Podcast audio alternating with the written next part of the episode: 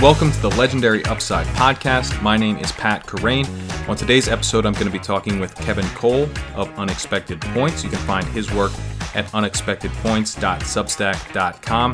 Kevin does a lot of great work on the real life NFL, including some really interesting takes on the NFL draft, the way teams should be playing this, um, things like why steals are kind of an overrated concept in the NFL draft. But he also does really good work on the rookie prospects and we go through in this episode some of his real life takes, but also some fantasy takes around two articles that he recently put out on the running back position and the wide receiver position. He posted his wide receiver and running back model scores, and we kind of dive into some of the interesting fantasy names in this episode. But the reason that I'm doing an intro when I normally don't do an intro for this podcast is that I want everyone to be aware. And if you already know this, you can skip ahead about a minute. But I am partnering with Underdog this year. And as part of that, Legendary Upside subscribers can get a $50 credit on their Underdog account. Um, you need to fill out a form after subscribing to Legendary Upside so that I have your username and I can send it to Underdog. But that's all that you need to do, um, other than signing up for Legendary Upside. I'm giving priority to yearly subscribers because uh, there are a limited amount of these credits, but you can get your first year for just $69 at legendaryupside.com slash early. So like I said, there are a limited amount of the credits, but if you head over there in a reasonable fashion, there's still plenty left. Uh, you'll be able to secure that. Uh, but do fill out the form as soon as you sign up. If you have not yet signed up for Underdog, you can do so with promo code LEGUP. Uh, Underdog will match your first deposit up to $100. That's a 100% deposit match on your first deposit up to $100. Um, so if you haven't signed up for Underdogs, pretty good deal. Get that deposit match, get the $50 credit. But let's go ahead and get to the interview with Kevin. With me today, Kevin Cole from Unexpected Points. Kevin, how's it going? It's going well. Um, you know what I was thinking? I've been listening to the the you know first um, first time guest, long time listener, uh, long time meaning like two weeks. Uh, so I was listening to the legend. Of course, it's been around for like two months. Yeah, so, you know that counts. it's not that bad. So I was listening to Legendary Upside podcast, and you know what has legendary upside? Uh, the number of minutes for every podcast that you have, because these things are clocking in at like two and a half hours here. Um, you need a legendary editor to get in here and start chopping yeah, up, buddy. I do, yeah. The mailbag pods especially go go long. We had we had originally uh, planned to do this later in the afternoon, and it's bumped up. So I, feel like you know we got. I know. I, I, was four hours. That, I was like, this is a mistake. I don't have an out now. It was we were, we were at hour two and a half here, going through each one of these prospects. So I know anyway, for a fact. Let's do good. it. I'm ready for a long pod. I, am strapped in. I got my coffee here just in case. You know.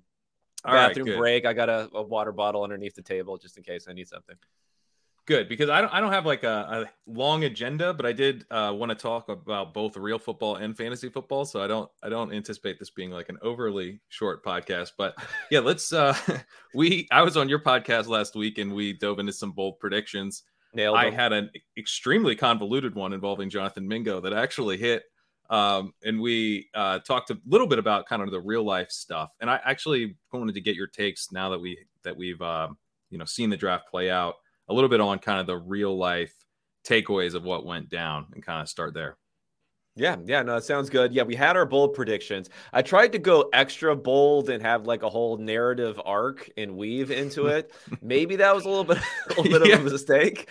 Um, I, I I don't even remember, but I think I was pretty much over on the on the predictions. One that was close though, and I, am gonna get I have to give myself credit for like thematically maybe being close or positional or like directionally is that um, I said no receiver would go before the 21st pick. And then I also oh. said as a secondary thing, Zay Flowers would be that 21st pick. So I was wrong. Flowers in the top group, but we almost got to the 21st pick. So at least I was slightly right about the fact that the wide receivers might have fallen a bit, or at least JSN was really the thing that he might he might go a little bit later than some people expected. Yeah, that was a good one. Um, and we'll get to the JSN because I think the fact that he fell a bit has changed things for some people and and created more of a conversation about you know which wide receiver should be taken to fantasy first. Um, but yeah, so I listened to your podcast uh, after the draft where you were talking about you know the the reaches and the steals and kind of figuring out a way to grade these teams a little bit better. Um, and you know, why don't we just wait five years and then and then we can then we'll know. You know, why why are we doing? Any what if they break out like Geno Smith uh, in their ninth season? Yeah. To, maybe that was still a great. The Jets nailed it. Jets, you know. Yeah. Um, but I kind of just want to get your your kind of the summary if in case in case anyone is not familiar. of Like you're talking about steals basically don't matter in the draft, and that you know this is coming from a fantasy landscape like the, the people listening to this are probably used to value hounding in their drafts. We we think that getting steals in in ADP is actually huge, and there's there's data to back that up. But in fantasy, you're getting a steal relative to a market which has been established over the course of many, many, many drafts. And I think it's kind of interesting to hear your thought on on the NFL draft, which is just we have a sample of one, and it's a sample in which the NFL is actually telling us new information. Yeah, yeah, I think there's a that's an interesting contrast to say like ADP and steals. So I'm much more a believer that I guess when it comes to fantasy drafts, you have a wider range of knowledge and preparation and work that's gone into this. I mean, these NFL teams, and maybe this is also like part of the running backs replaceability discussion. It's not that like these running backs are bad or that these NFL front offices don't know what they're doing. It's just they all put a ton of work into this. Um, so that's one factor. So to say that you have gotten a player 20 picks, let's say, after where he was assumed to have gone at a premium position, a position that other teams needed, a position that, you know, out of those 20 picks, five or six of them were at that exact position. Well, now you start to go into the fact that not only was one team wrong, but two, three, four, five, six teams all had poor evaluations. And it's nothing that wasn't known on the outside. It's nothing extraordinary because his consensus big board rating was higher. Like we all think about this. It's not a genius move to have gotten a steal on this because it kind of just right. lines up with consensus. So I think that's why, like logically, it doesn't really work out. And then Timo Riske at PFF and others have done work to try to figure out empirically has have steals worked and no they they basically perform right aligned with what their draft position is not with what their consensus big board ranking was. Right. And when a bunch of people are passing on a particular prospect, it could be because of medical red flags or, uh, you know, character eval stuff that came back uh, not great, or for whatever reason, it's like information that we don't know about. Uh, if, if like, you know, Jerry Jeudy falls two rounds in your draft, it's not because everyone else in the draft knows, you know, something about his medical eval. Like we're all working with the same information. So it's kind of interesting. Like from the outside, we've we've basically made guesses about how the NFL evaluate has evaluated these guys, but those guesses often basically prove to be wrong. Um, and that's probably driving a lot of what looks like steals, right? Yeah, yeah, and that stuff you talked about, the non-public stuff. I mean, there's a lot of non-public stuff, but the stuff that would really contrast with a high grade based upon public information. So let's say film and stats, maybe that would go into it. I think most of it has a very long kind of tail to the downside for how far players can get moved down and very little upside. I mean, medicals clearly it's only a downside, right? You're checking the box. Good medicals and if you have poor medicals you go way way down. There's no like upside for medicals. So we're talking about players being this we're talking about steal versus reaching for a particular player. There's less likely to be a reason for an nfl team to reach for a player. And nfl teams are those reaches generally underperform their draft position there so there is something to that like there's less of a reason to do that character concerns things like that i mean i guess someone's you know football lovingness could you know Team really captain. be off the charts the, the teams love team captains. I've heard uh, the Ravens have liked team captains in the past, and uh, I know the Broncos talked up Marvin Mims being a team captain. So that's a little. I don't know. It might get you a star on the board or something. I don't think it gets you moved up around or anything, but it's a little upside. It might move up a little, but again, it's something that we kind of know. So it would have to be something that interview. There's the twinkle in your eye when you're talking about football and your relationship with football that really that could move you up maybe a little bit, but not that much. Like it's not going to move you up that much. It's it's kind of a default that yeah. if you are 250 pounds, you strap on a bunch of pads and you slam your head into other individuals for a living, you probably like it a little bit, right?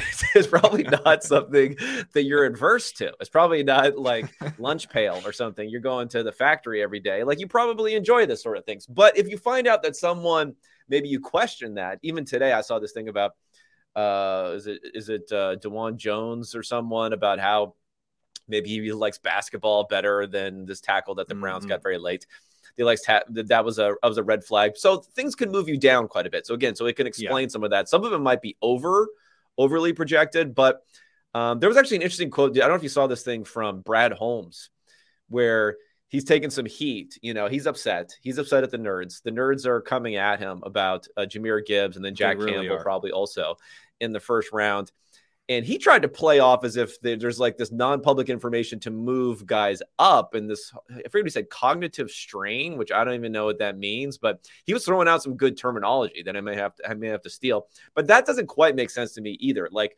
what possibly could they know about Jahmyr Gibbs that says this guy should be drafted in the first half of the round that we don't know on the outside? Um, so I, I'm not buying that case, although I do believe the non-public information thing on the downside. Yeah, me too. Yeah, I mean, honestly, it would have to be that he's like been converting to wide receiver in secret. I mean, Why don't like they the just get thing. the wide receivers to convert? Like that's been a little more successful track record. I think the yeah. wide receivers like being good at running the ball. The other way around. Yeah. Yeah. Anyway. Um. Well, I wanted to get your thoughts on like what an efficient draft would actually look like because the Lions were kind of like. I mean, your breakdown of the Lions was hilarious because they trade down, they get all this value and then they uh, like immediately set it all on fire and by drafting Gibbs and this coverage linebacker uh, way above. Both were reaches. The coverage linebacker even a bigger re- reach than Gibbs, and then they recoup some of it though by drafting Hendon Hooker uh, in the third round. And you're comparing all this to um, in, in salary terms based on sur- the surplus value, um, and so that was all like really interesting. But I, it got me thinking like what would the correct thing to do be? Because sometimes with the way I analyze these prospects, I feel like what I'm doing works best if the NFL wants nothing to do with it. Like if the NFL is not factoring in certain production metrics and guys doing stuff early in their career and like the fact that they came out a year early and like you know all these things that have looked look to have signal if the NFL basically thinks that's all crap and is doing stuff entirely based off of film evaluations and everything else, then I have the potential to take this thing that has historical significance and add it. But if they're doing it too, then and I worried about this with Bateman. I was like with uh, Rashod Bateman when the Ravens selected him. I was like, they they're kind of actually kind of a sharp organization. Maybe we're just maybe I'm just double counting when I'm like, and he did this, and it's like, yeah, that's why the Ravens drafted him. They wouldn't have drafted him without that. So with with your analysis, where it's look, looking at you know um, we should be drafting, you know, this position here, this position here. Is it, it, you know, like what if teams actually started doing this? What if they were like their evaluations of these players weren't just based on who they think the best players are, but they're drafting a player because they play edge or because they play tackle much higher than they otherwise would. That's going to start messing up all of the numbers, isn't it? Yeah, yeah, it's definitely going to start messing it up. And I do think that is a consideration even I'm thinking about a little bit now because when I aggregated all of the different positional value gains or losses for all the teams this year, it was net positive. So mm. Mm. that means that I'm like rating, I'm looking at historical curves here, essentially for positional value. And I'm saying historically at this draft position, what surplus value could you expect? And again, surplus value is going to be based upon an estimate of how much the player is worth. Part of that, most of that, almost all of that is based upon what these positions are paid on their second contracts, with some adjustment for the fact that like running backs on their second contracts, they probably are more productive on their first contracts than they're getting paid for on their second contracts because it's, it's a built-in expectation they're going to decline more precipitously than other positions and things like that. So yeah, it's based upon historical information of what's the surplus value at this pick minus the average surplus value at this pick. So there's there's something going wrong there, at least in this particular draft, that they were taking more of the high value positions earlier than they would have in the past. So then you have to start to look and say, these are adjustments that will have to be made going forward. Is like now, if I'm saying they're taking an edge at 35 in the draft, the beginning of the second round. Um, if I would have said in the past that equals this type of surplus value because of what we've seen in the past with edge players who were taken around uh, 35, well, if everyone shifted edge up the board, all of a sudden you're getting less player value for the same contract cost. So you're getting less surplus value. So it is like a relative because you're probably getting a worse player. The, the yes, because you're probably getting a worse has, player yeah. because guys have been pushed up. Now every year, like edge number six isn't equal to edge number six other years. So there are other considerations you'd have to put into play. You can have deeper classes or not. But you know, I tend to think that you know probably going with baseline base rates for a lot of these things is better than like overthinking it but that's part of it and even when it comes to running back a lot of people the, the common question you'll get is okay if you wouldn't take Bijan Robinson in the first round like where is a good place to take a running back? And the thing is according to my like calculation based upon the model that I have where if it doesn't make any adjustments it would just tell you you should never take a running back anywhere because if you take Bijan Robinson in the third round, then I'm projecting him as a third round type of running back, which is then a different type of guy. But if I said, oh, this is Bijan Robinson, this is a 13, 14 million dollar a year type of running back in the third round versus that contract, then it starts to look good. So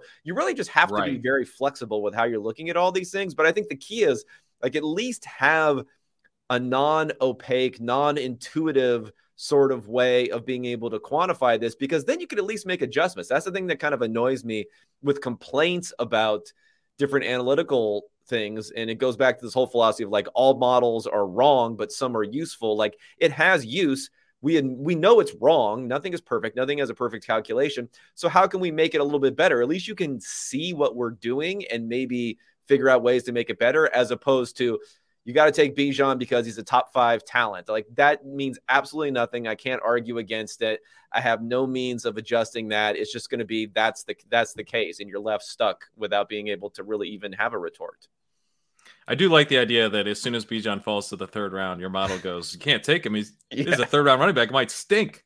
yeah, well, that's what's weird. And maybe this is also another adjustment you do to the model. Is like they're hammering teams for even taking running backs somewhat in the fourth round. And I think again, it's like a median outcome versus mean outcome, maybe sort of thing. Like they probably look better on a median outcome sort of basis, but in that fourth round for the other positions, every now and again, you know, a cornerback, an edge rusher, not a tackle as much, but um, a defensive interior player, uh, one of those guys are hitting huge in the fourth round and they're getting a huge second contract just doesn't happen at running back that often. So it's going to tell you on an average basis, just don't even draft a running back in the fourth round because you're kind of forfeiting the opportunity to hit huge on one of these picks, even yeah. if it is a low probability event. So I think it's kind of easy, right? Maybe not easy, but it's like if you were inserted as the GM of one of these teams, I feel like the the strategy would be a bit easier than if you were in there with 31 other Kevins. And I'm, I'm actually like more interested in what does the draft look like if it's 32 Kevins? Like what what is you know all I mean? perpetually trading back and no one has a pick until the year yeah. uh, 3000. No yeah, yeah the draft never happens. Yeah, there yeah there'd be so many trades. It would be like four o'clock in the morning and something's still going on. Um, yeah, I mean it would be pretty hard. It'd be pretty hard to do. I mean this is when it comes down to like it becomes like player evaluation in a way where I think these teams are really, really good at player evaluation. I think there's less differentiation where it then it really just becomes coin flipping as to more so as to who's going to have and add the best value during a draft. Um, I guess you could go the way that baseball is going. You know, Theo Epstein, who was one of the famous like Red Sox money ball ish sort of guys there, eventually has gone off to the Cubs. Um, I don't know if this turn is because like everyone's you know sick of analytics or this and that, but then he kind of has gone the other way the last few years, saying we need to you know, analytics has been pushed so far, it's table stakes, it's everyone's doing it mm. that we need to look beyond that sort of stuff to try to differentiate and, and look better in the future. So I don't know. We, we could get to that to that same point, but I think you'd have to be really, really dynamic with having a forward-looking model that that adjusts based upon the new circumstances. Um, it isn't just fitting your assumptions to what's happened in the past. That would be the most important thing. Let me ask you about like Will Levis in this 32 Kevin situation because we okay. we have we have new information about Levis, which is you know that he's more of a second round type of value um, than we thought pre-draft. We thought maybe he would be you know going very high in the draft. Um, falls out of the first round entirely, but he does play quarterback. The Titans get a boost from from taking you know this uh, position with the potential for a, a ton of surplus value. Um, but like knowing that he's basically a second round level quarterback, where would you be taking him as as one of these 32 Kevins? Yeah, I mean, that's an interesting one. You know, I mean, I don't know about you, but I kind of believe that the Colts, not that they would have taken him at four. Yeah. But they had to take somebody. I'm sorry. Like no matter what you're gonna do, I cannot see Chris Ballard say come out come out of his first round press conference and be like, well, you know, we traded down to 27 and we got a great cornerback, and uh, you know, we'll see what happens next year. Like they had to get somebody. So if someone would have traded up into that third spot, um, I don't think they would have taken Levis at four, but I don't know. I don't know because the Titans and their interest, it sounds like the Titans' interest was more about Stroud than it was about Levis because it dissipated once Stroud was taken as far as their willingness to trade into that third right. pick. Um, but I don't know. I, I, would, I think, I think it would have been more of like a smaller trade back and then picking him. And I guess I just don't have a problem. Like if the Titans would have taken him at 11, let's say for Levis, and then taken someone else with their second round pick, is is whoever they took in the first round? Who did they take in the first round anyway? Probably should know these things before I start talking about them. A uh, This guy could be a guard. Okay, it's very likely this guy could be a guard in the NFL. Are you telling me tackle slash guard Skoronski is going to make any difference to this future of this franchise versus how Will Levis pans out? Um, I don't think so. I think as long as you're willing to turn the page quickly, accept the bust. Lots of guys bust in the first round constantly. Teams have no problems continuing to be successful and not get too drawn up into the media hype around you drafted this guy at 11 overall. So now your entire franchise is wrapped around their success. Then you should be fine going forward. So I, I don't know. I would pro- I would definitely take him in the first round, probably the first half of the first round. Okay. Well, let me ask you about the Colts because it seems like they had maybe Richardson is the top guy on their board. I, I, believe that was in the ESPN story that came out. Well, we'll never know. We'll never know we'll never until know. Richardson fails, and then they'll say that they had someone else at the top of yeah. their board. Yeah, it was really this one get. scout. The yeah. scout in that story is a hero right now, but we'll we'll see how Richardson yeah. does. Um, but like, you know, you were really praising them for sitting tight. They get their guy. You know, it certainly worked out really well. But a team did trade up ahead of them. They're lucky that it was an insanely bad trade for a not a quarterback I mean yeah. that that's a pretty uh, unlikely outcome. Maybe more likely than it should be in the NFL, but um, definitely you still can't can't count on that if you're the Colts. So, like, and I know that generally we're not great at predicting like quarterback three being better than quarterback four, but in this case, it, there was a round difference of value between them. Like, should the Colts have just traded up to not for what the not for what the Texans paid, but like at what point do you go up and say there's a there's a round value difference between these guys? I'm going to make sure I get my guy. I know you're kind of averse to trade ups in general, uh, and we're kind of like criticizing the Eagles for trading up a little bit to make sure they got their steal. But um, at some at some point, it would make sense to do it, right? No, it would. I, I yeah, I, I would. I mean, it, it might have come off that way when I was talking about the Colts not trading up and praising for that. Um, I don't know. That's a tough one. Like I was honestly surprised and I thought it was extremely risky that they did not do that. Now, the reporting, again, we don't know, we really don't know anything, but the reporting, the Stephen Holder from ESPN, he has an article about the whole process. And it says here, um, got a little tense. trying to find maybe I'm not on the right article here, but it said that he had some information. Ballard had some information that the Titans were out after mm. they were not trading into three, but he didn't know who else necessarily was trading into three. But he thought because the Titans were out, he felt good about it. But you know, there's still risk there. I don't think the the Cardinals are telling them who's trading into it. Um, and it sounds like he might have done it. If it, I mean, we saw the trade compensation that they got from the Texans, the, the like yeah.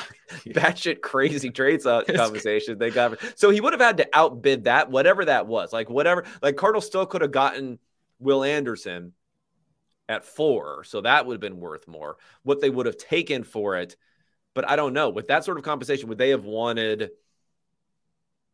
two second round picks or something to move down one spot. Maybe it was something insane like that. So I'll give Ballard credit for not for not coming off of it there, but I do think it was risky. But in some ways, at least it shows that that's always been Ballard's thing. Is not necessarily, and some people are praising him for saying, "Oh, he went for Richardson, the risky guy, and he's not a risky." evaluator. I don't think we have that sort of idea of Ballard. We just know about Ballard that he has been willing to pull a three first round pick trade up to go right. get a quarterback in the past. And if anything, what he did here was very much aligned with what he did in the past. He didn't want to give anything up, even for moving up one spot to ensure they got the guy. Yeah, and it seems like they were pretty into Richardson, and then the there has never been any reporting um, that Shane Steichen isn't into Richardson. It was maybe like, oh, maybe Irsay isn't, maybe Ballard isn't. So sitting tight and taking the guy that you know your coach wants seems like you know pretty conservative move. Well, I mean, what may have helped him also on this is again this this this Levis thing, right?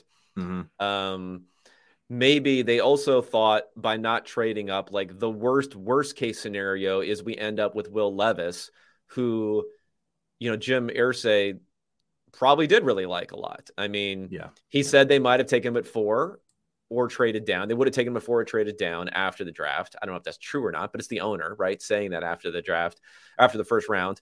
And then he had that insane tweet where everyone thought I hacked his account and I was saying they should double up on quarterback. Do you know what I'm talking about? Or yeah, yeah, yeah, yeah. It was it wasn't quite that clear, but it was sort of like, what are we gonna do? I was like, what do you think, Colts fans? Should we go and get Will Levis here in the second round? I mean, yeah. absolutely batshit insane thing to do. Like before the second round it started, it wasn't like, should we? like you guys realize this hasn't happened yet, you know?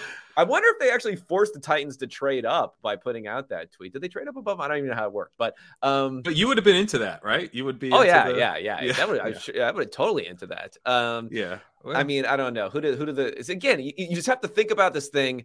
I know everyone wants to focus on oh you're throwing away this pick and this and that. Um, of course, the you know the Indianapolis, which I love, they traded back. So they traded back from 35, then they traded back again from 38. So they picked up some some picks with that one, and then they end up taking Julius Brents, a cornerback. What is this guy going to be? Fucking Jalen Ramsey? No, you know, like he's. I'm sure he'll be fine. He'll be a fine player. So again, I, don't. People are insane. It, it's like the Jalen Hurts thing. When I made the, had the Jalen Hurts article, and Eagles fans were so upset about not drafting a, a safety or something for their defense. like it's it, it's like rearranging the deck chairs on the Titanic if you don't have the quarterback right. Yeah. And I think that's what people don't really understand. You seem a little heartbroken that they didn't actually do it. It would have been great. I mean, it would have been great for content. It would have been great for my personal brand. Amazing for content. It would have been great for my personal brand. People would have gone insane. You know what? Because I actually sent out a tweet earlier that day that I knew it wouldn't happen, but they should consider doing it. Like I sent something out and, you know, Colts Twitter, one of these Colts guys found it, and I had, you know, like 14 or 15, not too bad. Who knows? It's probably higher now. I had like 15 or 16, all quote tweets, zero retweets. I, I yeah, the, perfect, the, quote tweets will get you. Yeah. the per, I hit the perfect, uh, uh, perfect game there. Uh, perfect tweets is when you get 100% quote tweets and no retweets. Perfect ratio game. yeah.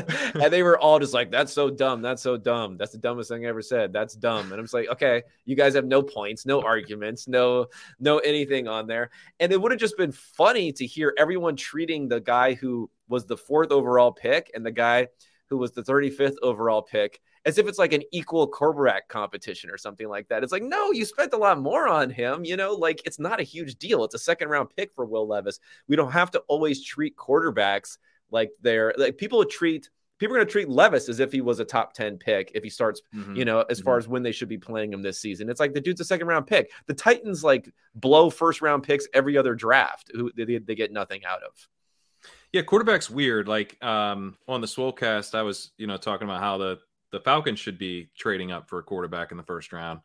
And you know, it's like, but don't you have to see what you have in Ridder? And I'm like, I, no, you, I don't think you do. I mean, you you can, and you can still see in training camp. Yeah, still give and, a chance. You don't have to cut him. Yeah, you don't have to cut him immediately. Cut him. Right. Yeah, but you know, getting you know, let's say Ridder was clearly a backup to you know they trade up and get Stroud or whatever. Like getting a very solid backup on a rookie contract in the third round seems like pretty pretty good move, right? Like that. But people don't really want that. It's like if you take a quarterback, he's got to eventually turn into a, a star starter for you. Yeah, I, that's the thing. And the objections to this again, I put out this an article earlier this year about um, like Justin Fields, and maybe I was a little too eager because I think I put it out like 30 minutes after the Texans uh, won that last game about the the Bears needing to consider taking a a quarterback. he said Bears fans are not happy about that. Uh, the guys are still walking off the field. You're already writing Fields obituary. Yeah, yeah. So they needed to take a quarterback there, but the objections that you get, and I think it's from even like smart-ish. It's not dumb people. It's it's not like they're dumb. It's not that they thought through everything and then they've come to this conclusion. It's just like a reflexive sort of thing. They'll be like, yeah, you can't develop two quarterbacks at the same time. It's like we have had so many different quarterback rooms that have had multiple like even Hall of Fame level cal- uh, caliber quarterbacks at the same time. We these guys have been competing in high school, in college. They've emerged like you. Have, there's no evidence against any of this stuff that it's true, but yet people just really, really believe that the way things have done and the way things need to be done. And I don't know why people are so against it reflexively. Um, because if you just say why to everything that they say, they'll never actually have a real, concrete, evidence based reason. Um, it'll just be because you can't.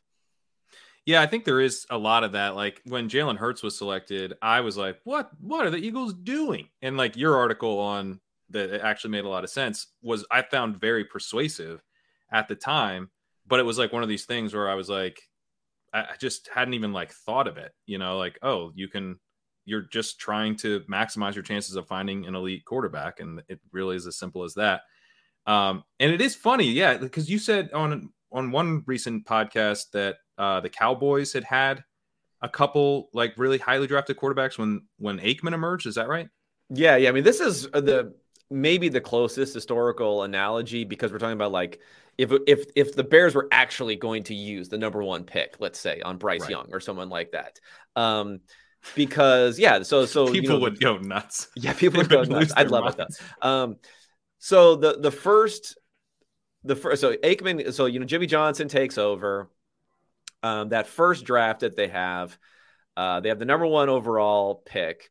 They take Troy Aikman. Then in the supplemental draft, the second pick of the supplemental draft, they take Steve Walsh uh, out of Miami, who um, I think it was actually like Jimmy Johnson liked him. I think it was like one of these things where ownership was on one side, Jimmy Johnson was on another side. And the way those supplemental picks work is you if you use a first round pick in the supplemental draft, you lose your first round pick in the next draft. Well, the um, the Cowboys went one in fifteen that year. Um, the one win was actually with Steve Walsh. So they lost another number one pick. So they really spent two overall number one picks on quarterback the same offseason. So it's not even one year staggered, the exact same offseason. And then midway through what was both their second years, um, they traded Walsh to the Saints. They got a first, a second, a third, and like a future second. So they got a pretty good haul for him eventually when they trade him away. But that's really the only incident that we can find that's fairly similar. And then they were kind of the most dominant team of the next decade. So like it can't work. Uh, at the very least, we can point to that and say, hey, it looks like it worked. Yeah, that is interesting. And it's also, I mean, obviously, like the draft capital wasn't there, but like the greatest quarterback of all time did emerge uh, from behind Drew Bledsoe, who was a clear starter. So like even you know, I like thought we were the talking about idea. Patrick Mahomes behind uh, Alex Smith. well, you know, you know, I mean, there you go too. They, they had Alex Smith; he had to emerge too. I, I, I do look forward to the day when I can say the greatest quarterback of all time, and it, and I mean Patrick Mahomes. I think that's coming. Yeah, I mean uh, Patrick Mahomes clearly he couldn't develop right as a backup on the scout team. He fucking won the MVP his second season. I mean, like I don't understand how people can make these arguments. Actually, someone did make them. He's like, well, he learned from Alex Smith. I was like, oh god, it'll, it'll never stop. It'll never stop. People's objections will will never stop to this. Um, like quarterbacks generally, they're good because they're good.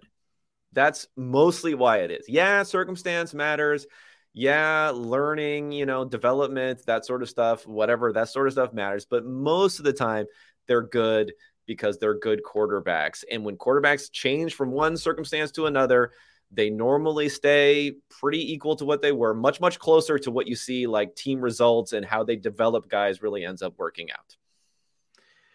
Right. And so if you're taking multiple stabs on finding a guy who turns out to be a very good quarterback, then you have a better chance of taking of ending up having taken. You're just really not hurting their chance of becoming a great quarterback. Again, Yeah. you know, Brees and Rivers were where you know Rivers sat for multiple years, and then while Brees was there, obviously we have Favre and we have Rodgers. I mean, you could say even Kirk Cousins was behind RG three. They were taking the same draft class at least, but yeah, you don't have a lot of guys that are taken that close together. But you have all many many examples of multiple quarterbacks who were good on the same team. Young in Montana, right?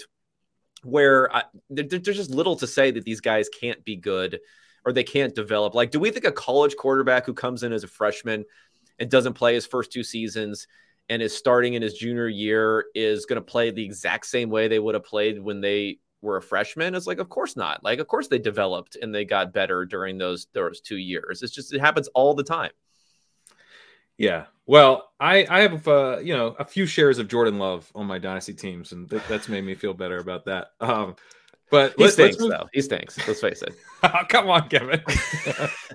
you know he's just developing. He was developing. Okay. Yeah. Okay. Yeah. He's develop, developing so much they couldn't even make him active his whole rookie season. But okay, go ahead. he's better now.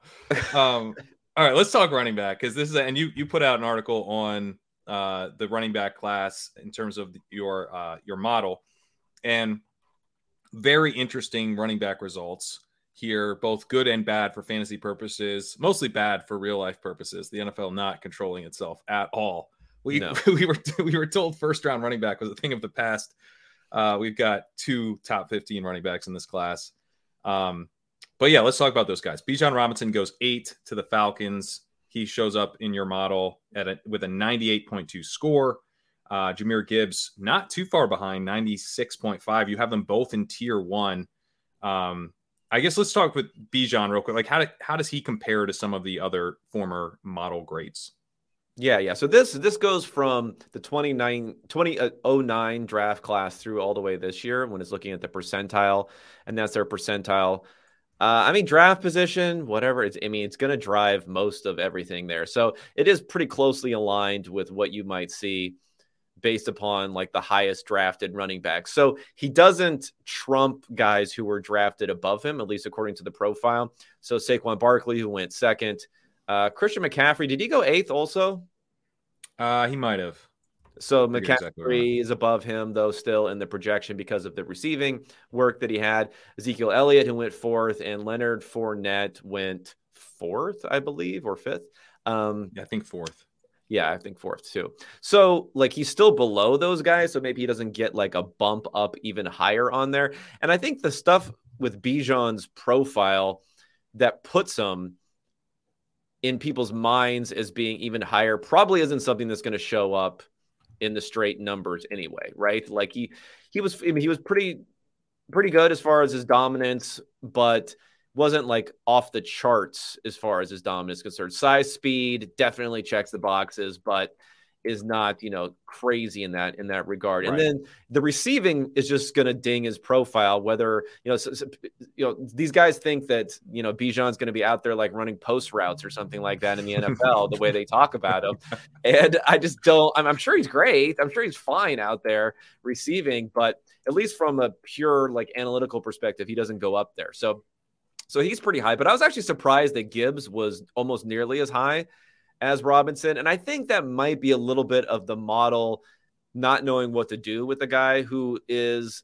199 pounds and drafted 12th overall. And McCaffrey, while significantly and materially heavier at 209 pounds with a with a strong receiving profile has been such a success by the numbers his first few seasons which I'm really looking at here maybe a lot of that is kind of like bleeding over into Gibbs's high score where I think the ceiling is you know is compromised and you know I, I think David Montgomery is like a lot better than let's say uh, Jamaal Williams or someone like that uh, also yeah that's that's probably uh True. I think he's certainly more um more versatile than Williams. I mean, the seasons that he's had in his career, like th- those are beyond Jamaal Williams's yeah. Uh, ceiling yeah. case. Yeah. You know, I mean, he's had like 800 to 1,000 rushing yards every single year.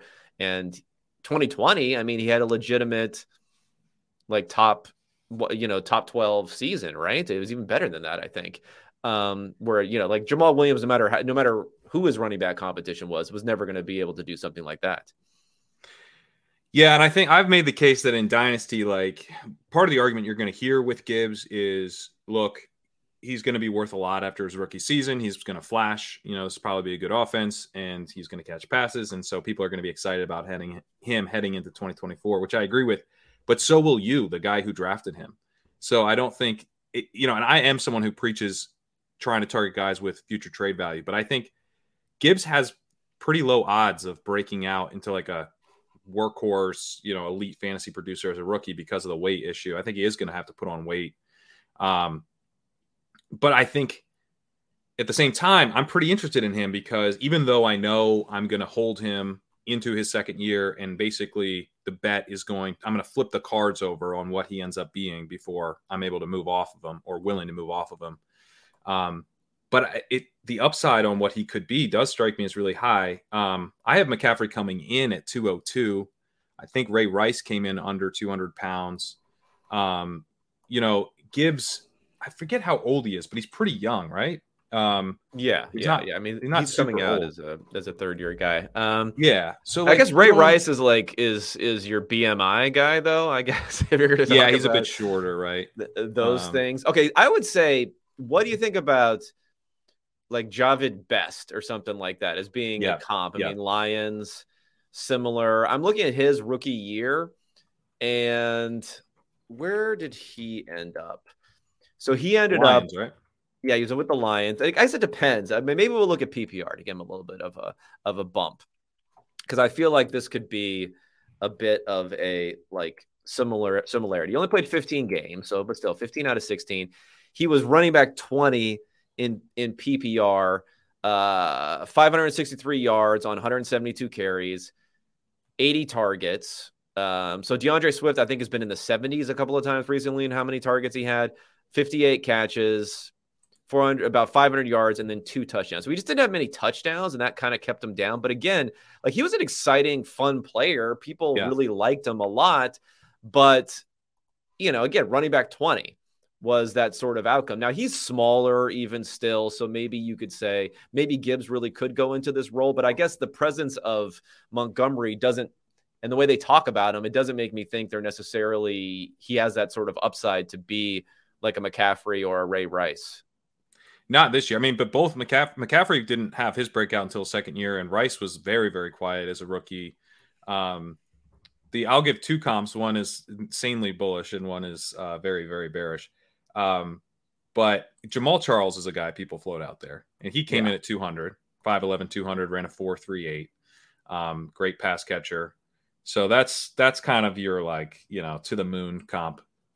David Wilson is a name I'll also mention as a guy who was at one point extremely valued in dynasty leagues. I mean, this guy back yeah. in like 2011 was, I believe, a first round dynasty pick overall. I don't mean in rookie drafts. I mean like in startups. Um, he came in at 206. Uh, he ran a 4.49, so a little slower, but the undersized uh, running backs, I think, have hit big at times, but it's definitely a, a pretty big red flag. Uh, yeah, still. yeah. I mean, David Wilson, pour one out. Tom Coughlin killed that guy, didn't he? Is that what ended up happening? Like something happened where it was a neck thing. It was a neck murdered thing. him. I, I believe actually, actually, after he uh, fumbled on like the first snap. Um, that was fun times as a rookie. Um, yeah, I guess. I mean, the whole college thing. I don't know. I mean, it's possible. It's possible. It's possible. You're right that he eventually could be that guy, and we'll have to wait and see. And It's always. It's always. I just think there's there's maybe some risk built into the profile there. For sure. Yeah, you're gonna and you're gonna be waiting. I think a couple years, but he's someone I'm willing to bet on.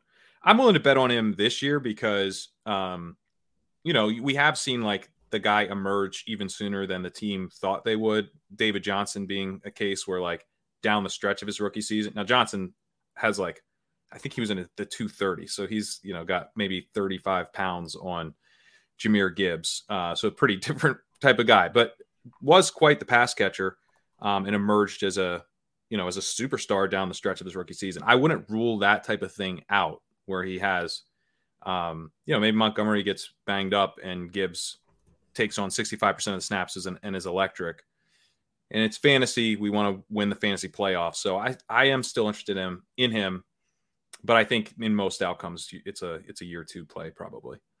Uh, let's let's talk Charbonnet because he's like a big faller in fantasy circles, but your model has him as running back three, uh, and he got really good draft capital. You know, he's the only other running back to be selected in the, the top two rounds, uh, besides the guys we just talked about. And I think because of how Kenneth Walker looked last year, I mean, he was he was really great, and you know, also highly drafted. People are kind of like, well, obviously, Charbonnet was drafted to like be a a great backup to Kenneth Walker, the starter. But I'm like, obviously, nothing. Like they took this guy in the second round. Like they they may plan to play him a lot um, so I've actually maintained uh, some interest in Charbonnet, particularly in redraft, where he strikes me as like a very kind of high upside contingency type guy because he also might have some standalone value and not be a total dead roster spot um, in the meantime. Yeah, I mean, I don't have like a very exact way to try to figure this out, but I'm with you in that I would – kind of wherever, however high people are or low people are because of the situation with Walker, I would assume they're they're too much they're too, too far in that direction so i would just lean a little bit the, the other direction wherever that wherever that is now unless things really wait, wait but for the record do you know where that is are they are they high or low I don't know. I gotta do the old lick the finger and stick it up here and figure out which way the wind's blowing. But, you but they're um, wrong. they're wrong. Okay, wherever it is, always count on the fact of them being wrong. So, yeah, I, I think no matter who the running running back is, just so it's so tenuous. Anyone's grip yeah. on anything other than a top ten running back who's being drafted that. Uh, yeah, I mean, you know, if, if, if you say that, like, well, they already spent a second round pick on Walker, and that's why he's valuable. Well, they just spent a second round pick on, on Zach Charbonnet. So if it's like you're saying this second round pick doesn't count, but the other one counts a lot, then we're probably in the wrong space. So I, I agree that you should probably have a better definition than reach on him before anyone else gets to him because you don't know exactly where, where anyone else is at that point in time. Um, but I would be more prospect or more situation agnostic, I guess, when it comes to to him. Um, if only because there's not a lot of like year one upside being built in probably to his value right now anyway. With Charbonnet, yeah, yeah, there isn't, yeah, yeah, yeah. He seems to be falling a bit in drafts, which I I kind of where like. where where do you where is he going right now? I mean, are you like strictly super flex? Everything's super flex now. Is that what's happening? Uh, I'm I'm kind of behind the curve on the game. I'm in all these old school leagues, so. Uh, so I in super flex, he's going. I haven't done any super flex. I haven't done any rookie drafts yet. Um, my first one kicks off tonight, but I think he's going kind of uh, behind De'Von Achane in like the early round two range. I could be slightly off. Yeah, I, yeah, I wouldn't do that. Okay. Um, you wouldn't do that because maybe. it's too we'll, early. We'll talk about that, but yeah. Or you you wouldn't take Achane ahead? Is that what you mean? Yeah, I wouldn't take Achane first. Yeah. Okay. Well, let's so and then in in uh, best ball, Zach Charbonnet currently has an ADP of 101. Uh, Kenneth Walker, this is on underdog. Kenneth Walker has an ADP of 37. So big, big gap.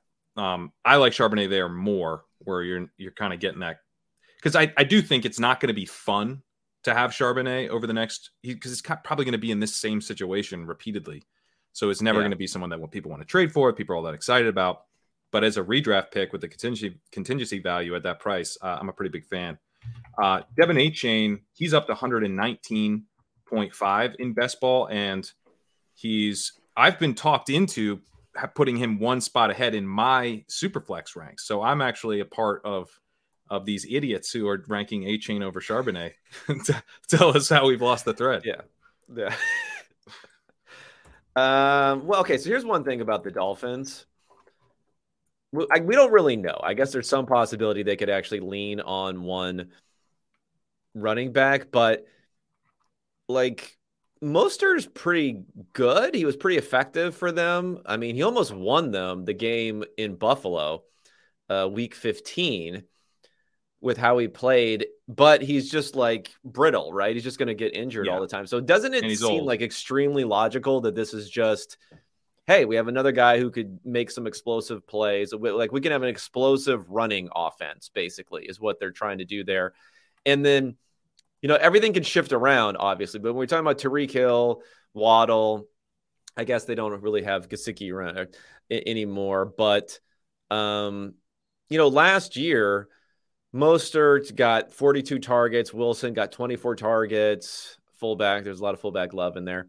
Uh, Chase Edmonds got 17 targets. I mean, he's not a lot, not a lot to go around there. So I guess that's part of my concern in that offense too. Is if there's not a lot of targets, drafting the you know 180 something pound running back is like your your floor case may be a bit lower than what you think. That seems fair. I, I did get excited. Uh, I went and watched the press conference, and Mike McDaniel was basically saying he had fallen in love with De'Von Achane. It was like he was he wouldn't stop trying to get them to draft him, and uh, I get I had to remind myself that of uh, of Joe Williams, who who Kyle Shanahan yeah. banged the table to uh, to trade up for a guy who was previously not on their board. So you know, it's a different never, person. Never seen from, never seen from again. I think never. That. Yeah, Mike McDaniel's not Kyle Shanahan, but maybe he inherited that same trait of uh of getting a third round running back who never does anything. Yeah, that could definitely be a possibility. But again, it's just like, what would I? I don't know if they're smart. Like, he, I love Mostert. Like, why not have have him and then just run a couple explosive guys? I mean, it's possible. I don't know. I mean, I definitely.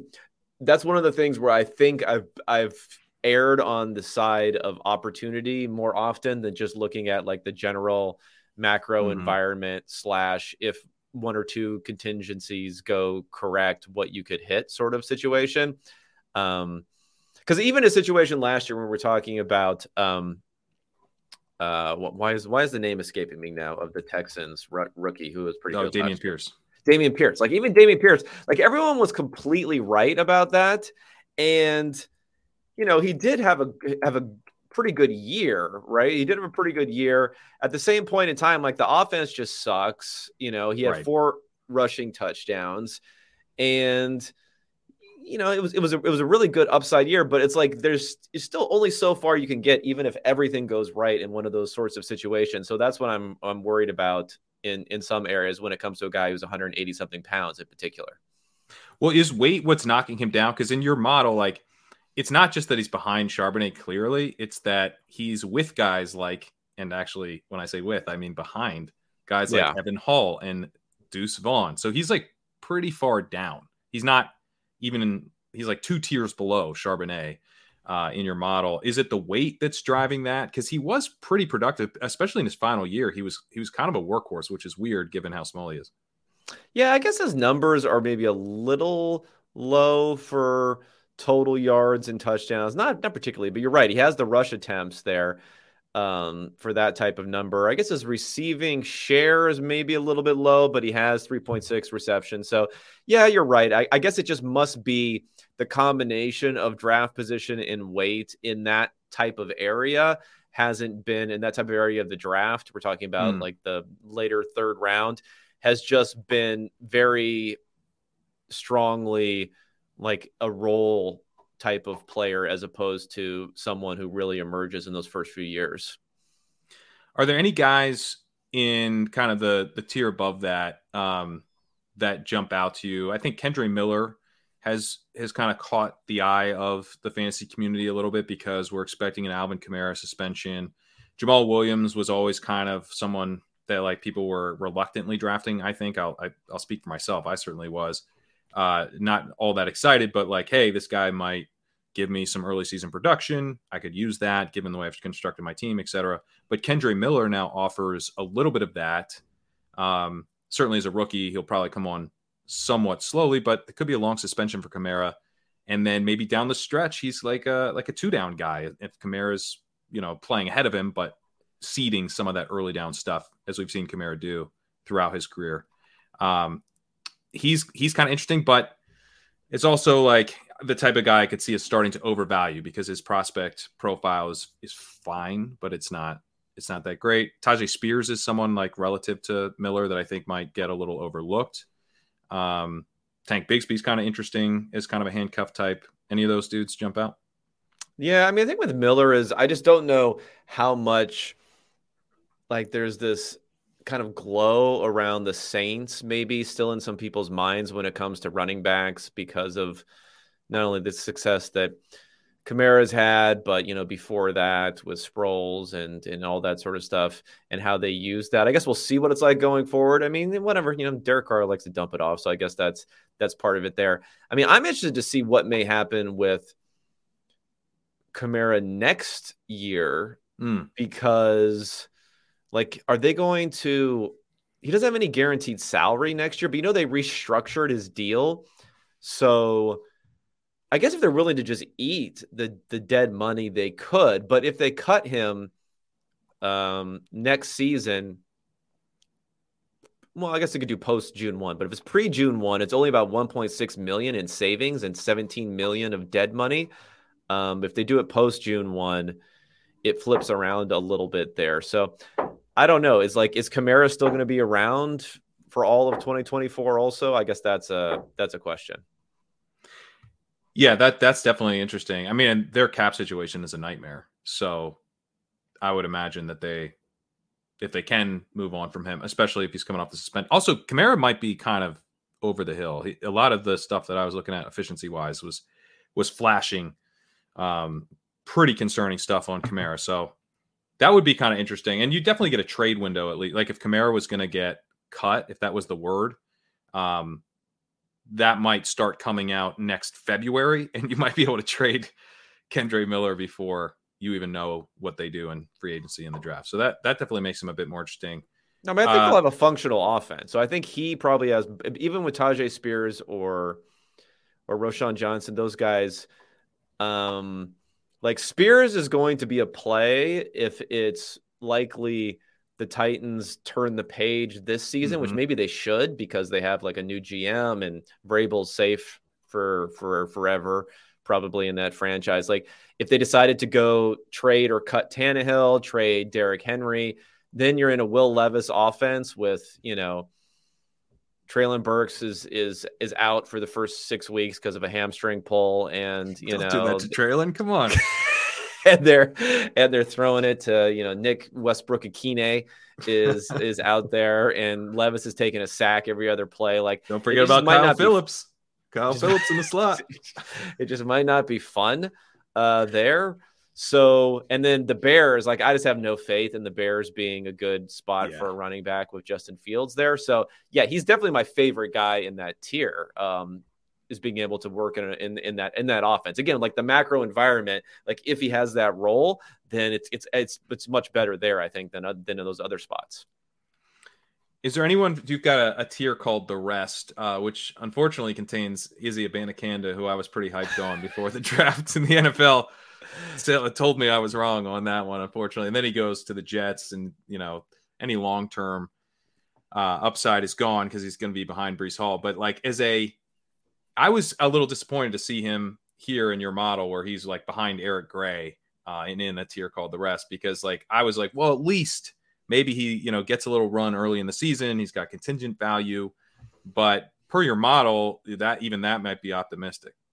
Yeah, I mean, again, the model we're you know we're splitting hairs here, kind of in, in yeah. a way. If uh, once we start to get down into this sort of area, I think it's the lack of receiving work mm. that probably is hurting his projection for someone who's taken that late to have any sort of early career impact. There's just too many guys who are, you know, 215 plus pounds, didn't catch the ball that much in college and then are drafted on day three and then, you know, literally kind of like post a zero their first few years. So it makes it difficult. Um, what do you think about Chase Brown? I'm kind of interested in this guy. Um, and I like tough. his profile. I like his profile because the knocks on him are like that he's just not good at being a running back. And I'm kind of, I don't really, I, I, li- I like that stuff. I like when a guy gets dropped for not being, being good according to like film. When I look at him oh, and I'm like, oh, he catches a little bit, he runs fast, and he's he's decently big. That's like checks all my boxes. He he's very athletic. breaks a lot of tackles little, too.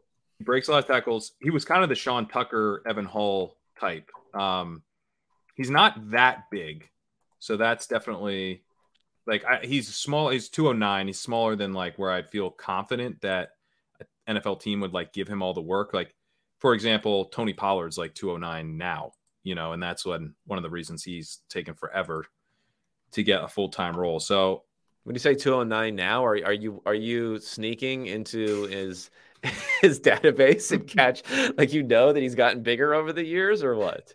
I mean, that's always listed now, not oh, not as a okay. prospect. Like he's okay. currently. maybe you hacked. Like he had he had one of like a smart a smart uh, system in his house that you guys have hacked, and you've been tracking his weight or something. Well, let me Google him. I, maybe I'm wrong. Maybe maybe he was a. Well, what was he in the combine? No, 209. 209 according to Google. Right right now. Okay. Okay.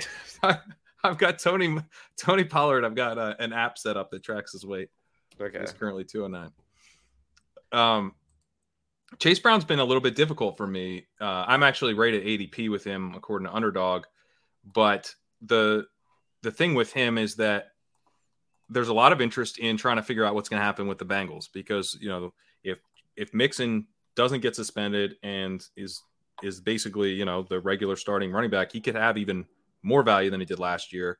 Um, and he's an amazing value where he's going right now. But if Mixon gets suspended, then Brown has a pretty big opportunity, particularly because like the profile that that you laid out with him, it reminds me of guys like you know Benjamin, you know dudes who don't maybe get the first opportunity, but when they get the opportunity, they're fine, and he can consolidate touches and be like a really strong kind of contingent play.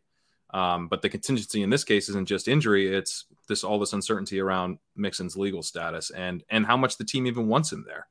So I've I basically don't have like a, a, strong take relative to ADP. I've got him at um, 176. His ADP is 175. So um, I'm I think he's a good pick, but I guess I'm I'm nervous that he'll start to rise up boards, and I don't love his profile. I think it's like fine. Yeah, I guess it all depends on Mixon like what they end up doing. So suspension, but he's going to have some of his salary knocked off from the fact that that would happen. Um, so are you hearing this in the background? Or... Yeah, are you dialing up to the internet right now? No, I see fuckers next door are like doing. They're like doing. They're, I don't know what the hell is going on. I just heard this all of a sudden when they're like they're like doing some work next door or something. Okay, it literally I, I sounds like the dial-up internet from 1999. I don't know what to say. This is very annoying though. I have to say, it must be this wall that's attached to the to the thing. It's a townhouse. There's a joy, the joys of being in a ah. townhouse. Um, I hadn't heard this before. There's a new one here. Um, okay, maybe I'll try to talk here. Oh, here it comes back again. Fuck. Um, a townhouse would be an upgrade for me. I mean, it's just a row of, of houses and entire. I mean, I, lo- I like townhouse living because I'm lazy. I don't want to have to like keep track of a yard or anything. All right, I don't know when or if this is going to end though is the problem here are you are you safe right now are they breaking in is someone know. drilling into your home what the hell is going on here um okay well i don't know if we have to reconvene or if I have to move to a secure location. I mean, I could definitely move away from this wall, but then I'm outside. Should I just move I mean, my out? plan right now is to leave all of this in, just so you're aware. should I talk or should I talk over it? Is or is this going to ruin the experience? Yeah, no, just or? talk over it. I think you're fine. I mean, okay. if you're if you're listening to this podcast, you've heard a million sirens. So I don't, you know. Okay, maybe I'll like yeah. if I position the microphone in this direction and then it's more like away from the wall. That's not helping. okay. Make it worse. Yeah. okay. So, let me give a talk here. So Mixon pre-suspension, nine point four million dollar salary this year. Okay, nine point four million dollars. Um, he has a per game roster bonus, another 500. So it puts him to about 10 million. Uh, workout bonus. I don't know if that's been paid or not, but maybe paid. We're, we're talking about more than $10 million you owe this guy. You cut him post June 1st. You take 2.7 million against the cap. You like you, you, you might be wanting to just accumulate money. Um, you got cheap ownership that may just want to be mm, accumulating mm. money anyway for Burrow and Higgins and whoever. I don't know. Like, shouldn't they just cut this guy? Yeah, they probably should.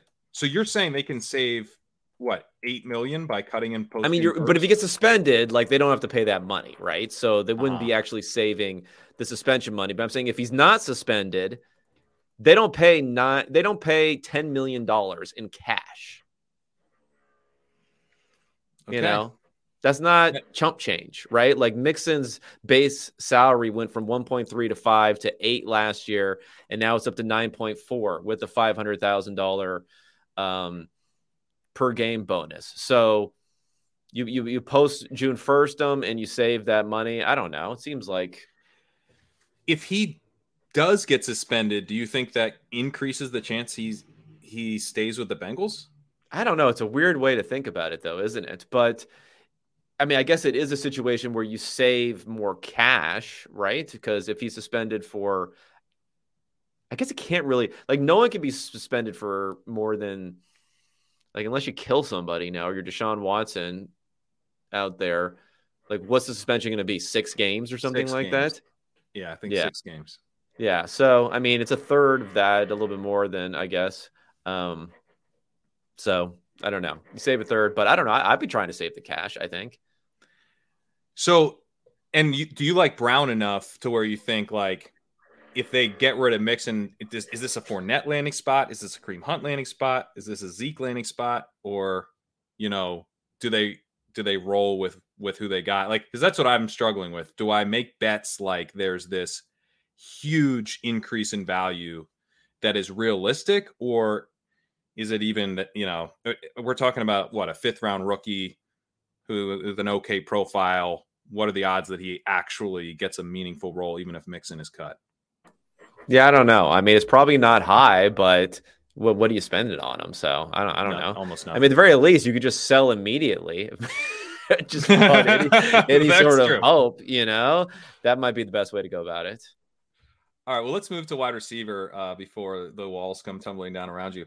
Um, so that was worse because I'm muting between, so now it'll like come and go, and people maybe I should just let it roll the whole time. I'm in a quandary here. I think it's fine. I think it's fine. I'll hear after that. I think I actually did hear. I think Kyle at one of the podcasts had a, a like an, a very obnoxious echo that someone was like, "I'm done listening until this echo goes away." I was like, "I don't think it ever does, man." Yeah. Um, so so you're you're not the worst uh, audio issues that we've had. Not uh, the worst. That's what I'm aiming for most of the time. Yeah. Quentin Johnston is now wide receiver one in your model, which uh, is is not consensus, and I think interestingly, like the guy that the fantasy community has, I think, gotten the most excited about after the draft is actually Jordan Addison because he's landed in a spot where it's very easy to project him getting a role right away. Number two wide receiver on the team. Um, you know, should be a pretty functional offense, you know, above average passing offense. Uh, and we're not worried about routes for him. He's going to come uh, immediately. He's going to be running all the routes. With Johnston, he's probably you know the, the wide receiver three. I mean, I think that's pretty safe bet, assuming everyone's healthy. Might not see you know the full route tree. Same with Jackson Smith-Njigba. That that's even bigger concern for him because he's going to be playing mostly in the slot. They don't run a lot of eleven personnel. Could see you know route participation below what we, what we want. But you have actually Addison ranked third in the model. The model has him third. Um, Johnston first, JSN second. So just want to get your thoughts on those guys because things I think got more interesting after the draft with these three. Yeah, I mean, I guess the thing when it comes to Addison, I think Addison is like a 2023 median outcome easily the, the, the top guy. I guess what I wonder, and then maybe uh, also get your opinion on this too, is when we look at these three. Okay, Metcalf probably not going anywhere for the next, I don't know, four or five years. Um, conceivably though you never know what can happen over the next couple of years jefferson probably not going anywhere for the next 10, 10 years right yeah when it comes yeah. when it comes to minnesota and tj Hockenson, like they're already kind of committed a bit on him with the trade and he just sucks up a bunch of little dink targets that mm-hmm. are disgusting but it's going to happen uh, quarterback wise you don't really know in either one of those areas what's going to happen in either one of those places it's getting louder, isn't it? Uh, either one of these places. Uh, I think I think they breached the the the, the perimeter. Uh, either one of those places, you don't know what's going to happen. So for me, it's like there's some possibility in like a year that Mike Williams and Keenan Allen could be gone. Not a strong possibility. There's a there's definitely some possibility in 2 years both of those guys will be gone. And the, and there's 100% chance that Justin Herbert is still going to be there. So I don't know. Like I really like those hmm. potential like tailwinds outcomes that you could get with Johnston, even though he's number one in the model, but I would not have him as the number one receiver in like my own personal rankings. But it's sometimes, you know, fading myself in my opinions is something I'm, I'm happy to do. That's a pretty interesting one because, yeah, um, I had not realized how easy it is for the Chargers to get out of Mike Williams' contract after next year, and they save a bunch of money by doing so. He's got a $32.5 million cap hit next season. And they could both um, be gone next year. Yeah. 2024. And it could just be like we need to save money for Herbert too. And all of a sudden it's like Josh Palmer and Quentin Johnston and they're like drafting another receiver or something. Yeah, that's pretty wild. I mean, Keenan Allen, there were a lot of rumors about him being a cap casualty this offseason. I think the odds that they they get rid of him next year, especially if he struggles with the same kind of injury stuff. And I mean, he's getting up there in age. It would not be surprising. It would almost be surprising if he's uh what going to be 32 in 2024.